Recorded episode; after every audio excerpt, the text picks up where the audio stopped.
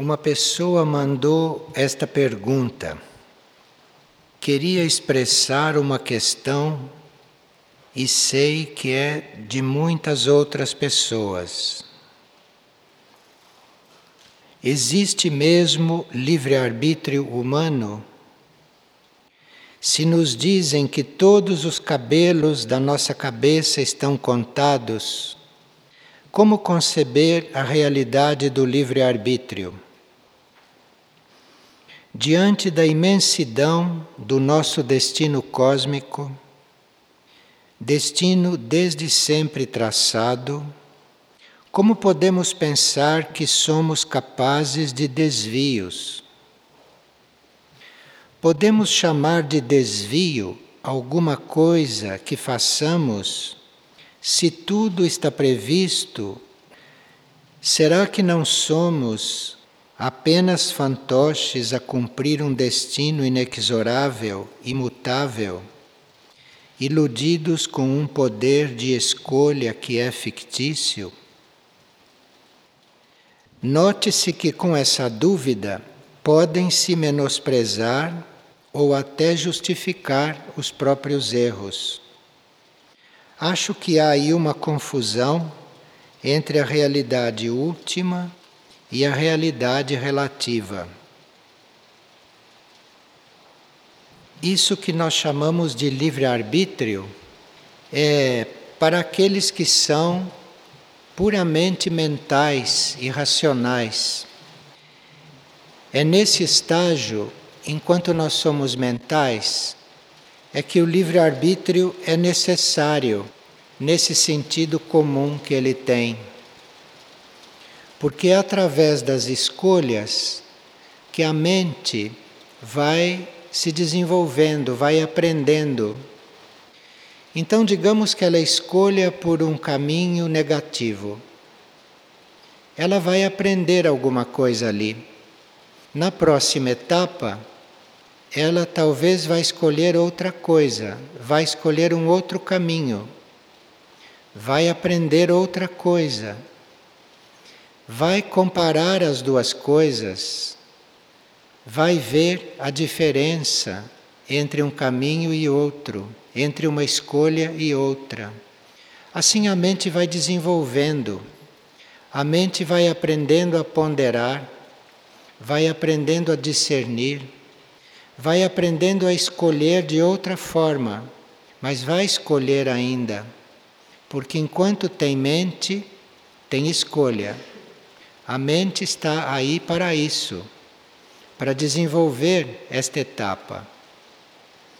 E é só depois que a mente fica bem desenvolvida, que a mente aprende tudo o que ela pode aprender, ela vai escolher, ela vai optar com o seu livre-arbítrio para ela não escolher mais sozinha, para ela observar se existe uma escolha maior.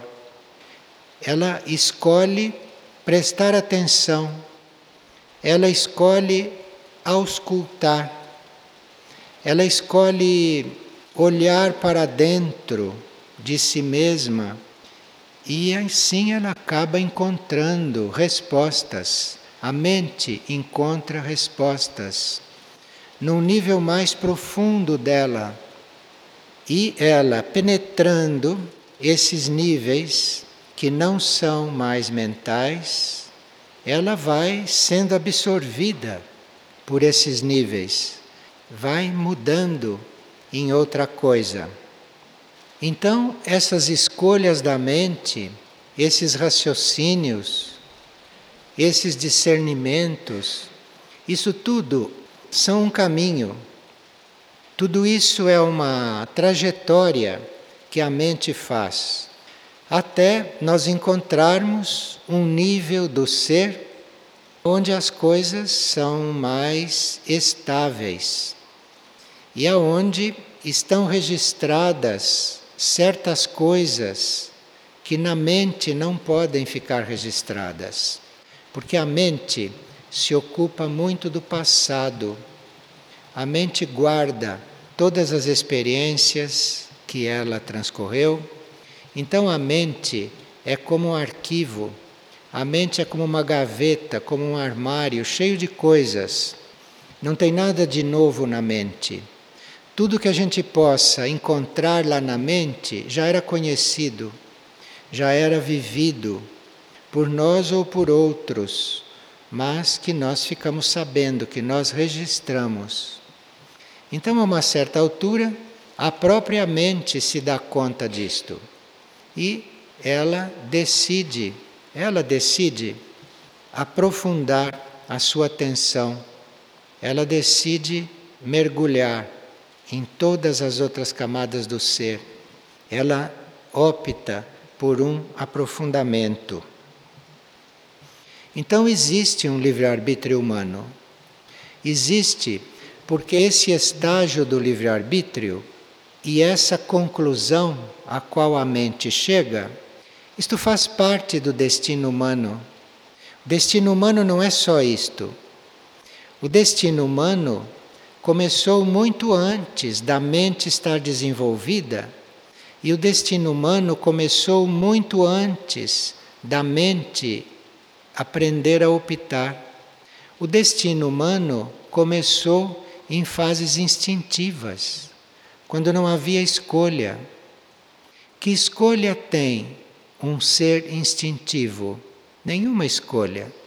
Ele vai vivendo os seus instintos, os movimentos de certas forças nele. Aquilo não foi escolhido por ele. Um ser instintivo não está escolhendo aquilo.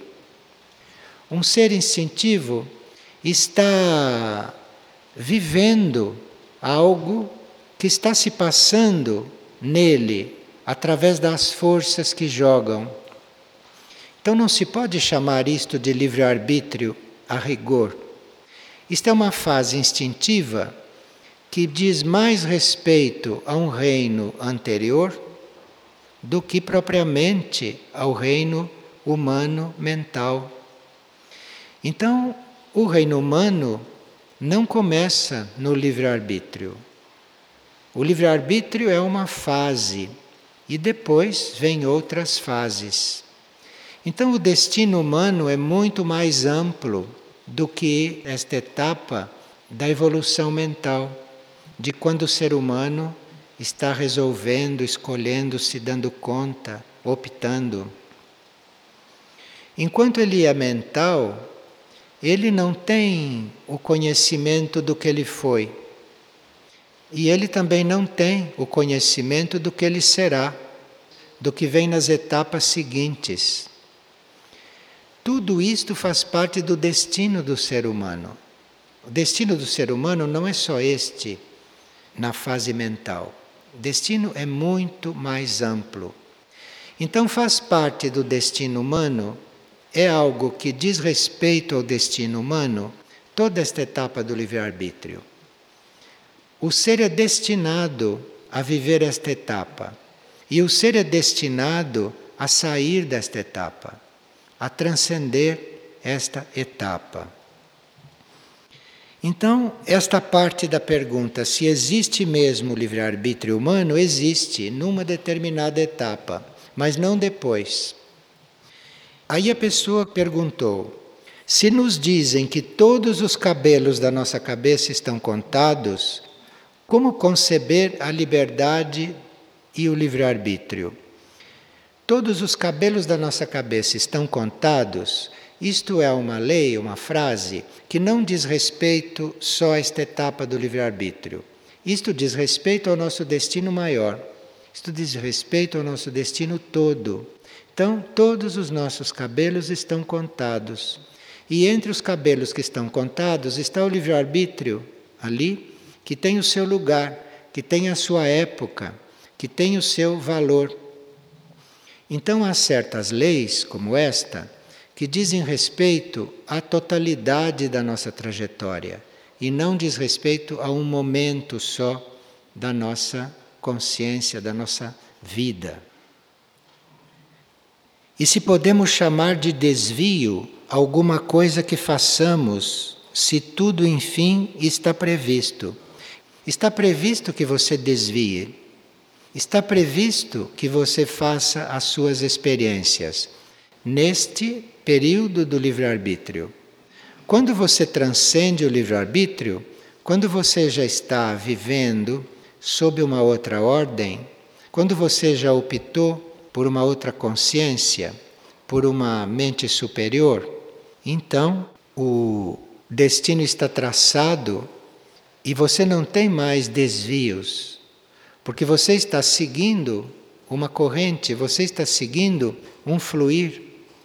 Então, as coisas vão fluindo, a vida vai fluindo, o seu desenvolvimento vai fluindo, tudo vai fluindo, não tem mais desvios.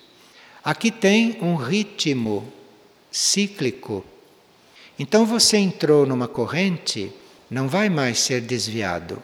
Você entrou numa corrente e você vai agora experimentar o ritmo desta corrente. Você não pode determinar o ritmo desta corrente, o ritmo dos seus passos, os ciclos daquilo que vai começar a acontecer. Aí você não tem mais uma determinação sobre isso. Quando você entra nesses ritmos e nesses ciclos, você adquire uma compreensão maior. Então você compreendendo esses ritmos e esses ciclos, através da vivência, através de viver esses ritmos, através de cumprir esses ciclos, você vai compreendendo, você vai percebendo, vai assimilando aquele conhecimento, você vai adquirindo o ritmo, você vai adquirindo a sabedoria destes ciclos, você vai se tornando estas coisas. Você vai se unindo a estas coisas. O livre-arbítrio já ficou para trás, o livre-arbítrio já desapareceu a esta altura. Aqui não tem mais nada o que escolher. Aqui tem que estar integrado e seguir junto, e seguir com o todo, seguir com o único. E é aqui que entra conhecer tudo, não lá, quando estávamos na fase mental, que não é mais mental tudo isto. Isto são outros níveis de consciência. Isto é o nível espiritual, isto é o nível da mônada, ou isto é o nível divino. Então, quanto mais nós nos elevamos do mental, quanto mais nós aprofundamos o espiritual, vivemos o monádico e começamos a conhecer o divino, este saber amplo, isto vai se ampliando, isto vai acontecendo. Não tem nada a ver com livre-arbítrio tudo isto. Isto não tem nada a ver com evolução humana mental.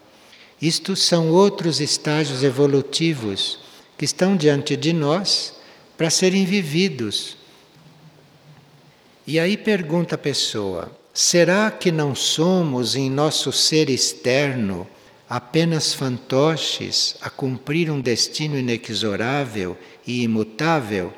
Eu não sei se somos fantoches, porque se já compreendemos, se já somos parte, se já participamos e se já conhecemos, não existe este problema de ser fantoche ou de não ser fantoche a esta altura. Isto são coisas da personalidade, são coisas da mente, não são situações e nem estados de um outro nível evolutivo.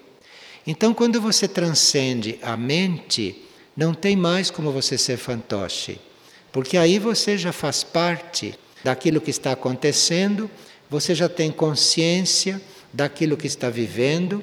Então, estas situações de personalidade, de estar contrariado, de estar reagindo, de ser fantoche, de estar de acordo, de não estar de acordo, tudo isto acabou.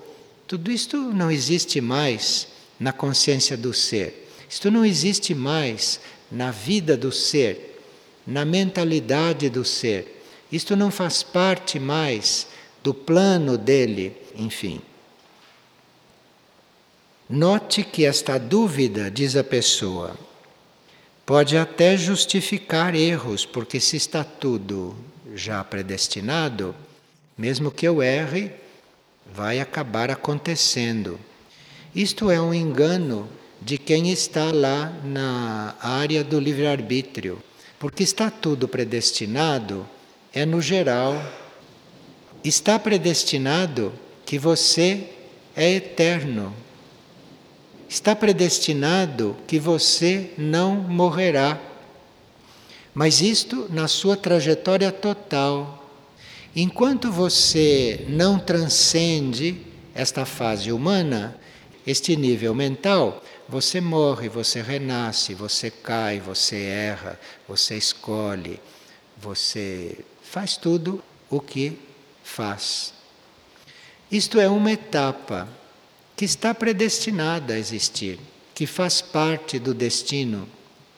Agora, tudo isto acontece dentro de grandes ciclos. Então, estes ciclos são tão grandes, esta evolução cíclica é tão ampla que dá tempo para acontecer tudo. Dá tempo para nós nos perdermos milhares de vezes. Aqui dá tempo para tudo, porque esta questão do tempo e a gente achar que dá mais tempo, menos tempo, que é mais rápido, menos rápido, isto tudo faz parte da etapa mental. Quando sai da etapa mental, não tem mais isto. Então, quando se diz que nós podemos errar milhões de vezes, fora da etapa mental, não tem milhões de vezes. Não tem tempo transcorrendo. Não existe isto.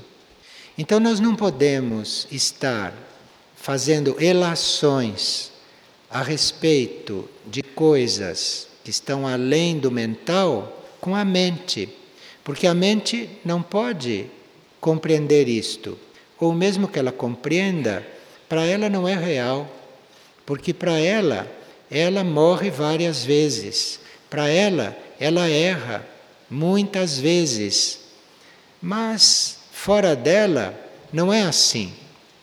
Fora dela não existe esta contagem. Fora dela não existe a diferença entre um momento e outro. Então, como pode-se dizer que está errando? Isto são todas coisas do mental. São todas coisas do nível mental, ou do nível emocional, ou dos ciclos materiais, dos ciclos etéricos físicos. Então, existem leis para estes ciclos. E existem formas de nós controlarmos as forças, de nós vivermos as energias e as leis nesses ciclos.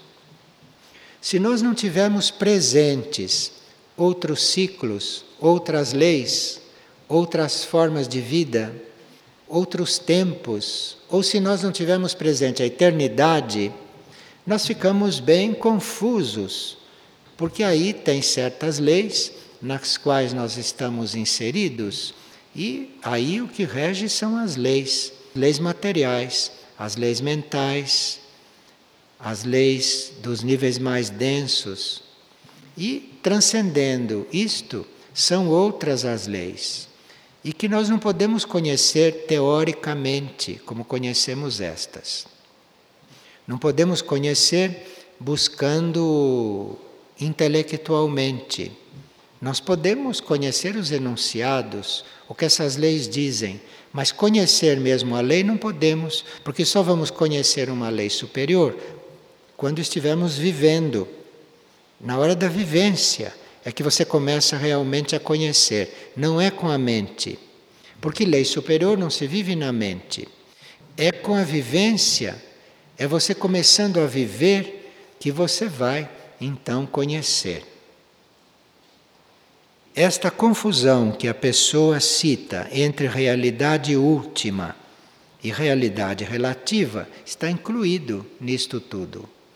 Então, a realidade mental, a realidade emocional e a realidade etérica física, nós chamamos de realidade relativa porque ela tem um desenvolvimento, muda, termina, vem outra realidade, se funde com outra.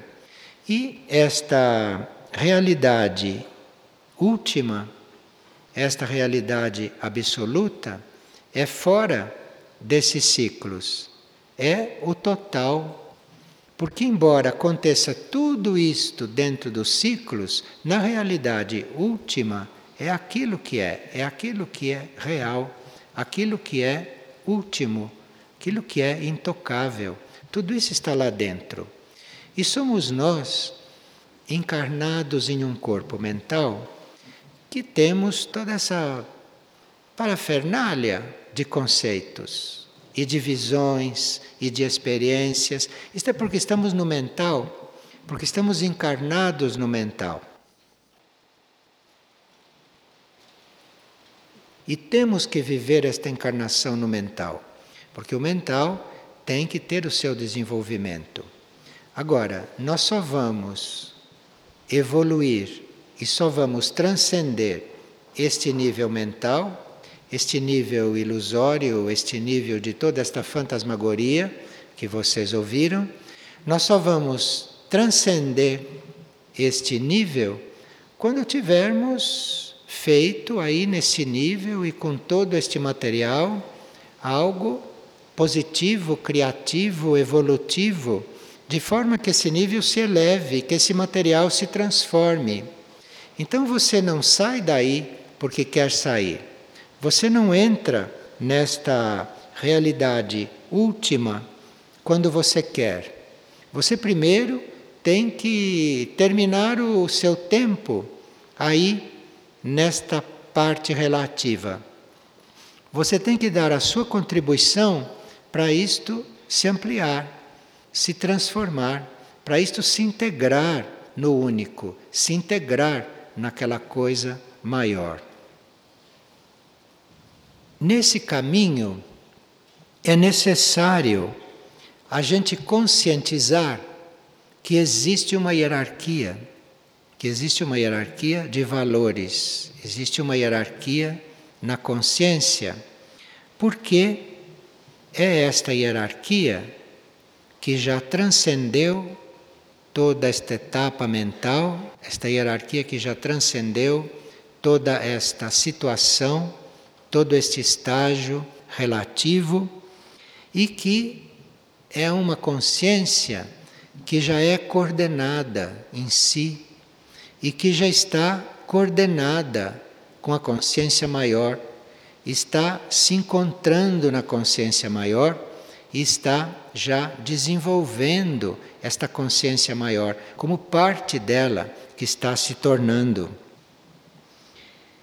E quando nós percebemos esta etapa, percebemos esta hierarquia, percebemos este outro estado de ser, aí nós temos que ir ajustando as nossas realidades, ou a realidade assim como a gente conhece, nós temos que ir ajustando, nós temos que ir nos adaptando, ou temos que ir sendo absorvidos aí. Isto é um caminho, isto é um processo, e todos nós vamos chegar lá. Isto está predestinado, isto está marcado, não há dúvida que isto vai acontecer.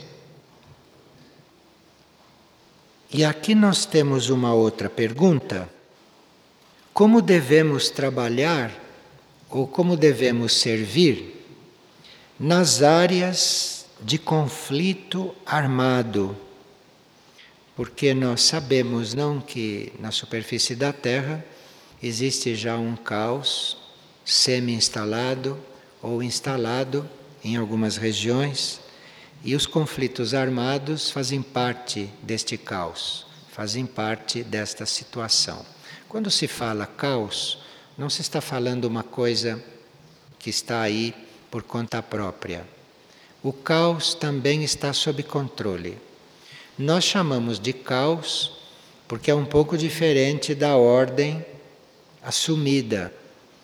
Aquilo é o contrário da ordem, aquilo é o oposto da energia da ordem. Mas mesmo sendo o oposto da energia da ordem, aquilo está sob controle, aquilo não está solto. Então o caos aparente, ele faz parte de uma coisa muito controlada. E onde existe o caos, ali está acontecendo alguma coisa ali alguma coisa está sendo desenvolvida e tudo isto é previsto. Tudo isto faz parte de uma coisa maior. O planeta Terra, no seu início, recebeu aqui consciências, energias, seres de muitas partes do cosmos. E o planeta Terra atraiu, alojou, hospedou e hospeda todas as forças caóticas, inclusive, que estavam não resolvidas em vários núcleos de consciência que estavam evoluindo. Então, havia planetas, havia locais, havia níveis de consciência onde a ordem cósmica estava se implantando, e em cada um desses lugares ou em cada um desses níveis de consciência havia as coisas não resolvidas, que não conseguiam se integrar ali. Isto tudo foi trazido para o planeta Terra. E foi trazido para o planeta Terra também várias raças humanas, vários tipos de várias humanidades que lá não estavam se resolvendo, veio tudo isto para cá. De forma que isto é um planeta que tem mesmo que ter grupos armados, tem que ter prisões, tem que ter tudo isto, porque aqui é o repositório de tudo que existe de não resolvido. E claro que isto não vai ficar sempre assim. Isto não vai ficar sempre assim. E a forma de nós trabalharmos com esta realidade, não só com os conflitos armados, mas com tudo que acontece neste planeta, que é mais ou menos tudo do mesmo gênero, para nós tratarmos com estas coisas, para nós estarmos trabalhando com isto, nós temos que ter em conta, basicamente, que isto não vai ficar sempre assim e que isso está destinado a ser resolvido, que isto vai ser resolvido.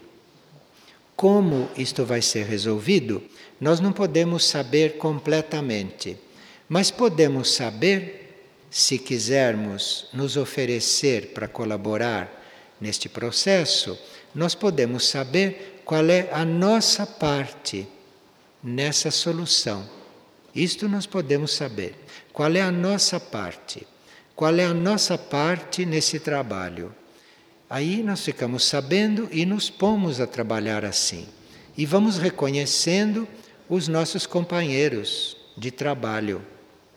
E entre os companheiros de trabalho, vamos conhecendo, vamos percebendo a hierarquia espiritual.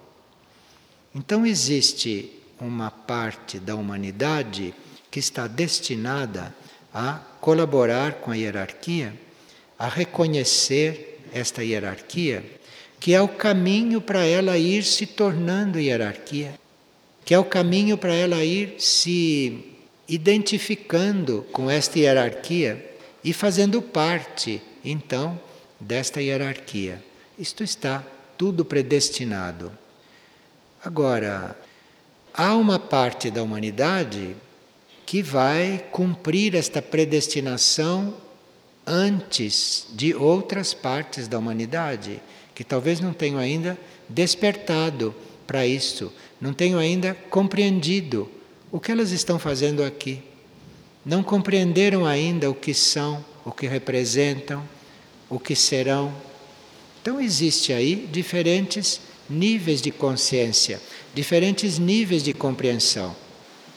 Na mesma humanidade, existe aquele que já está se tornando hierarquia, porque está colaborando com a hierarquia, e ao mesmo tempo, ao lado dele, existe aquele que nunca despertou para estas coisas, que está puxando as coisas para o sentido contrário, sem perceber, sem saber o que está fazendo, sem consciência de tudo isto.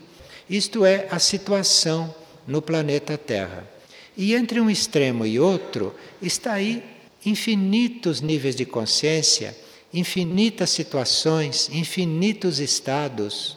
Não existe um ser no mesmo ponto que o outro. Não existe um ser com a mesma compreensão do outro. Cada ser é uma compreensão, cada ser é um ponto evolutivo, cada ser é um grau de necessidade, e cabe a nós afirmar a união, a ordem, a perfeição, a beleza, coisas que são para acontecer, coisas que são predestinadas, coisas que estão escritas que vão ser. E nós temos que afirmar isto. Mesmo diante de uma situação de desunião, nós temos que afirmar a união interna. Nós temos que ter presente a união, aconteça o que acontecer ali. Nós podemos estar diante de uma situação destrutiva, negativa. Nós temos que, diante daquela situação, afirmar a perfeição, afirmar a ordem, afirmar a criatividade, não o que está acontecendo ali aparentemente. Porque na essência daquilo não é assim. Na essência daquilo está o que será, o que tem que ser, o que deve ser. Então, é mais ou menos esta a atitude que nós podemos experimentar, que nós podemos tentar neste mundo externo que está desenvolvendo o caos e que está fazendo a experiência do caos. E outra pessoa está pedindo o significado de não resistais ao mal. Significa não desafiar o mal. Para nós sermos positivos, não é necessário ficar combatendo o mal e nem desafiando o mal. Basta fazer a própria parte positivamente e não cuidar daquilo que é negativo. Uma pessoa ficou muito em conflito quando ouviu o ensinamento das linhagens hierárquicas, porque esta pessoa está habituada com o espiritismo, então sentiu grande dificuldade em assimilar esta informação sobre as linhagens hierárquicas. Na doutrina espírita, a base é a reencarnação. Esta alma que reencarna. A doutrina espírita, além de se basear na reencarnação, ela é moralizante. A doutrina espírita é toda baseada na moral. Então é através desta reencarnação da alma, desta experiência, vida após vida, que o ser vai se expressando e o ser vai se reencontrando. Linhagens hierárquicas não é isto. As linhagens hierárquicas não dizem respeito à alma que encarna e que reencarna. Isto é outra informação, isto é outro estudo. A alma reencarna e aprende e evolui. Isto é o espiritismo. As linhagens hierárquicas são as linhas de expressão da mônada. A mônada tem a sua expressão em diferentes linhas no plano cósmico. Então, é outro ensinamento, é outra realidade. E essas linhas de expressão da mônada, que podem não ter nada a ver com reencarnação, porque são linhas de expressão no plano cósmico. A alma pode estar aqui reencarnando e a mônada buscando a sua expressão no plano cósmico. Então essas linhas de expressão são a linha contemplativa, a linha dos curadores, das mônadas espelhos, das mônadas governantes, das mônadas guerreiras, das mônadas profetas ou das mônadas sacerdotes. Então uma mônada pode estar desenvolvendo estas linhagens, estando ou não encarnada. Isto são linhas de expressão no plano cósmico. Não são obrigatoriamente encarnações com estas atividades, com este destino. Enquanto a alma humana vai reencarnando, seguindo um destino kármico, ela vai cumprindo um destino kármico. Essas linhagens não são destino kármico. Estas linhagens são expressões. Então, para nós, a reencarnação é óbvia, é uma lei óbvia, e a reencarnação é uma lei material. Vocês notaram que Jesus falava muito pouco ou nunca falou de reencarnação, porque isso é óbvio, não precisa falar. Então, não é aqui o trabalho. O trabalho é você ir se liberando da roda das encarnações. Isto é outro trabalho. É você se liberar do karma material e você entrar numa outra evolução, numa evolução imaterial, numa evolução superior.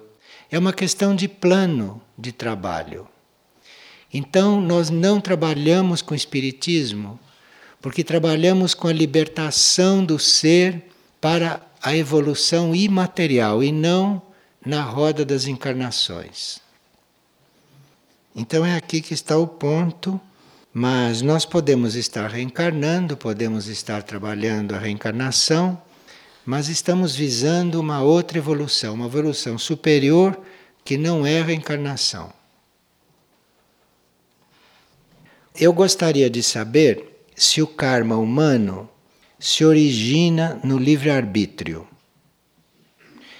Com tanta força involutiva que perturba o planeta nos primórdios da humanidade, qual teria sido a melhor escolha para a humanidade em lugar do livre-arbítrio?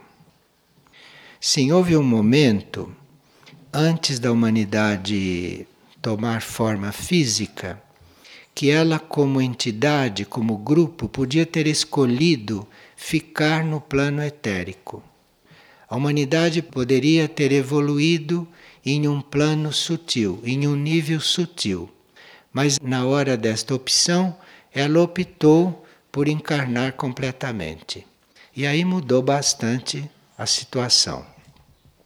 Porque encarnar completamente, adotar corpo físico significava lei do nascimento físico, gravidez intrauterina, enfim, uma série de coisas que ela poderia não ter assumido, porque ela poderia ter feito uma linha de evolução no plano sutil, no plano etérico, e aí teria sido bem diferente.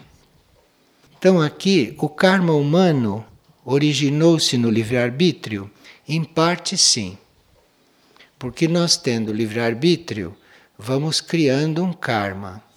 Mas o nosso karma não é só esse que a gente cria com as próprias opções e com as próprias ações.